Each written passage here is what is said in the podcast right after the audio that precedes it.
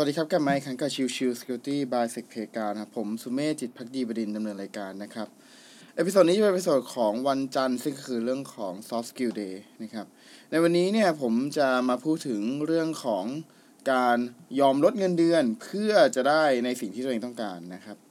คือในช่วงประมาณสัปดาห์ที่ผ่านมานะครับ มีโพสต์ของท่านหนึ่งนะครับที่พูดถึงเรื่องของการย้ายงานแล้วก็ยอมลดเงินเดือนนะครับ ทีนี้มันน่าสนใจหลาย ๆ ส่วนนะครับ คือมีคนบางคนเนี่ยถึงขั้นยอมลดเงินเดือนนะครับ ที่บุกโอทีแล้วนะครับ จากที่แบบสี่หมื่นกว่า เหลือแบบหมื่นห้าสองหมื่นอย่างนี้ก็มีนะครับ คือลดครึ่งหนึ่งเลยก็มีนะครับ ผมก็เลยพยายามจะอ่านแล้วก็พยายามจะสรุปมาว่าโอเค แล้วที่โดยปกติเนี่ยเขาย้ายงานกันเนี่ย เพราะอะไรนะครับ ก็เลยมาจะสรุปให้ฟังนะครับ อย่างแรกนะครับที่ดูข้อมูลจากในกลุ่มของแทนมินนะครับที่มีคนโพสนะครับ แล้วก็เห็นข้อความหลายๆอย่าง อันหนึ่งที่ชัดเจนเลยคือเรื่องของสวัสดิการครับ คือมีหลาย ๆ คนเนี่ยบอกว่าการที่เขาทำงานอยู่แล้วเขาได้สวัสดิการที่อาจจะไม่เต็มเม็ดเต็มหน่วย หรืออาจจะเป็นเรื่องของตัว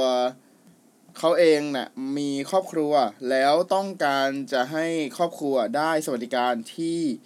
ครอบคลุมนะครับ เช่นเป็นสวัสดิการที่สามารถให้ลูกรักษาตัวได้ฟรีอะไรอย่างนี้เป็นต้นนะครับ สิ่งเหล่านี้เป็นสิ่งที่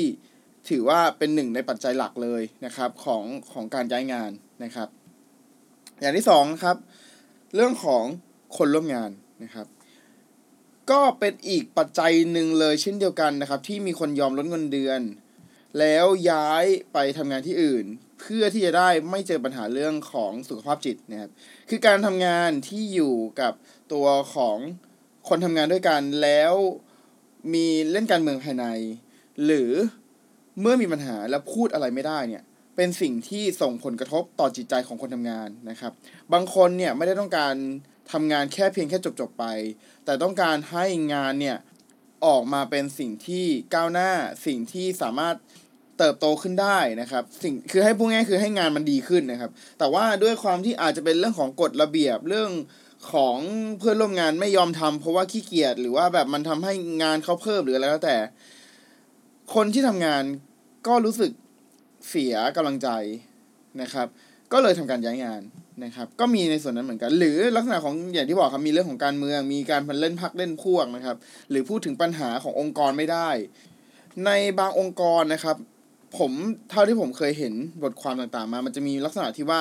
เมื่อเราพูดถึงปัญหาขององค์กร กลายเป็นว่าเราเป็นคนแปลกแยกนะครับ พอเราเป็นคนแปลกแยกเราเข้ากับสังคมที่เขาไม่พูดถึงปัญหาขององค์กรไม่ได้ นั่นทำให้ทุกๆอย่างมันถูกกดทับนะครับทำให้คนทำงานก็เสียกำลังใจในการทำงาน และสุดท้ายก็ลาออกนะครับ ดังนั้นเนี่ย เรื่องของคนร่วมงานนะครับ สังคมภายในการทำงานของบริษัทนั้นๆ ก็ถือเป็นเรื่องที่สำคัญเช่นเดียวกันนะครับ อย่างที่สามนะครับเรื่องของความฝันนะครับ บางคนเนี่ยเปลี่ยนจากสายงานทางด้านโปรแกรมเมอร์นะครับ ไปทำงานเป็นทางด้านสายอาจารย์หรือครูนะครับ เพื่อจะไล่ตามความฝันตัวเอง เพื่อจะไปสอนเด็กๆนะครับเยาวชนให้มีความรู้ความสามารถมากขึ้นนะครับ ซึ่งอันนี้ผมผมเห็นแล้วแบบเออรู้สึกดีมากเลยอะ รู้สึกว่ายังมีคนที่ยังคิดแบบนี้อยู่ยังมีคนที่ยอมที่เสียสละตัวเองเพื่อที่จะไปไล่ตามความฝัน และทำให้สังคมมันดีขึ้นนะครับ อันนี้ผมชอบจริง อันนี้นี่อ่านแล้วแบบรู้สึกว่าดีดีเลยนะครับ สุดท้ายครับเป็นเรื่องของเรื่อง work life balance นะครับ หลายๆคนนะครับบอกว่าเงินเดือนดีแต่ไม่ใช่ว่าชีวิตจะดีคำว่าไม่ใช่ว่าชีวิตจะดีของเขาอะครับ หมายความว่า ถึงแม้ว่าเขาจะมีเงินเดือนนะครับ แบบที่เยอะก็ตามนะครับ แต่สุดท้ายเขาไม่ได้ใช้เงินนะครับ เขาต้องอยู่กับงานเอ่ออาจจะเป็นหกวันต่อสัปดาห์หรืออะไรเงี้ยนะครับ ซึ่งก็ทำให้เขารู้สึกว่าการที่มีเงินไปมัน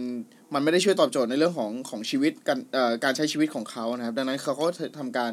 ออกเพื่อที่จะไปใช้ชีวิตให้มัน work life balance มากขึ้น มีแบ่งแยกระหว่างเวลาทำงานกับเวลาส่วนตัวนะครับ ซึ่งทั้งหมดทั้งมวลนะครับ ไม่ว่าจะเป็นข้อหนึ่งนะครับสวัสดิการสองคนร่วมงานสามความฝันหรือสี่ work life balance นะครับ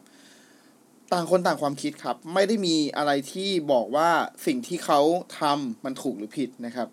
เพราะต่างคนก็มีอะไรที่ต้องรับผิดชอบ แตกต่างกันออกไป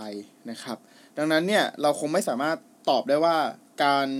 เลือกการตัดสินใจของคนคนนั้นนั้นผิดหรือถูกในเรื่องของการที่จะยอมลดเงินเดือน จากก้อนใหญ่มหาศาลลดลง 50%หรืออะไรเงี้ยครับ ผมมองว่าสุดท้ายมันเป็นเรื่องของการใช้ชีวิตของคนว่า